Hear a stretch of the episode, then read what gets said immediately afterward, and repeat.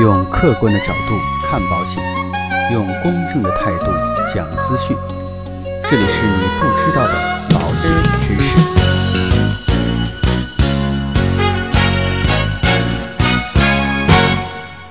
好，各位亲爱的朋友们，那上一期节目呢，我们跟大家一起来聊了有关于终身寿险和定期寿险之间的一些差别。那这期节目呢，就跟大家一起来再接着聊一聊三大类不同类型的终身寿险的特点以及适应的人群。那如果我们观察市面上的终身寿险，无论是传统型的、万能型的，还是分红型的，都可以按照其属性和功能分为三大类。第一类呢，是偏重于保障的终身寿险，它的特点呢，第一个缴费时间比较长，通常呢是二十年以上，因为时间比较长呢，所以每年所交的保费啊就会比较低，可以在早期啊撬动比较高的身故杠杆。第二类呢是偏重于储蓄的终身寿险，它的特点呢，第一个缴费期间比较短，通常为趸缴，五年缴，一般呢不会超过十年缴。第二呢，身故的保额比较低，在保单生效的初期啊，一般为已交保费的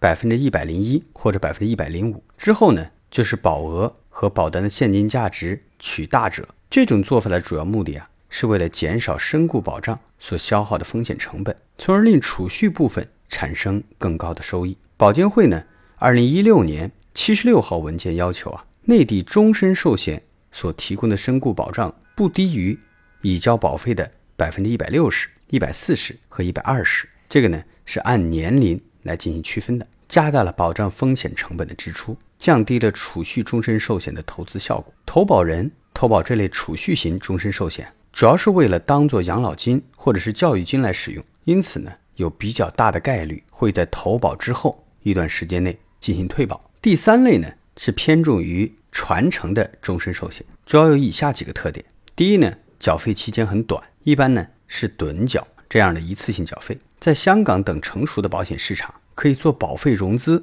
来提高杠杆。第二呢，对保费和保额的要求很高，通常要符合公司对于大额保单的要求，因此啊，可以降低单位保额的管理成本，资金运用的效率更好一些。第三呢，投保人投保这类的终身寿险的目的啊，通常都是为了将资产通过保险赔偿金的这种形式传承给子孙后代，因此啊，一般不会选择退保。上面介绍的呢，三大类的终身寿险，也就是保障型、储蓄型和传承型的终身寿险，由于产品设计的形态不同，在不同方面啊各有侧重。从身故风险保障角度来看，效果从高到低分别是保障型、传承型、储蓄型。这是因为呢，保障型终身寿险缴费期长，每期的保费比较少，身故杠杆呢是最高的。传承型终身寿险啊。初期杠杆率比较低，但仍有一定的身故风险保额。储蓄型终身寿险通常只有比较低的身故风险保额，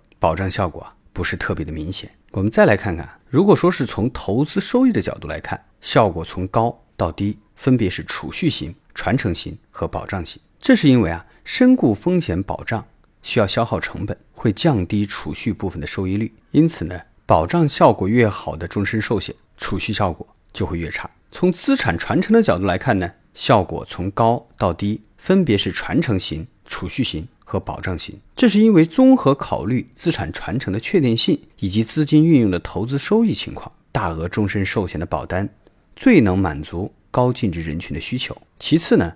是投资收益率较高的储蓄型终身寿险，早期身故风险较高的保障型终身寿险，由于资金运用效率不高，不能起到很好的传承效果。我们再来看一看啊。三类终身寿险适合的人群，综合考虑三类终身寿险的特点和功能，我们可以找到他们各自适合的人群。首先呢，最明显的就是传承型的终身寿险，他们适合有比较多的资产需要传承，可能已经进入退休年龄的高净值人群。这时呢，一次性或者分短短的几年，把自己想要传承的一部分资产购买成终身寿险，就会让受益人获得一个比较有确定性的。金额。其次呢，投资型属性的终身寿险呢，它适合尚未退休的成年人准备养老金，有些时候呢，也可以把它当做少儿的教育金。主要的目的呢，是在一段时间内实现资金的增值。最后呢，就是具有保障型的终身寿险，它适合呢在早期对于身故保障有较高需求的年轻人，它的功能呢与定期寿险有一定的相似之处。不过呢，保障期间更长，同时呢，保单具有一定的现金价值，退保可以获得一定的收益。今天呢，就跟大家聊了有关于终身寿险的不同类型和适应的人群。如果说您也喜欢今天的节目，请千万不要忘记点击订阅按钮来持续关注我们的节目。让我们下期再见。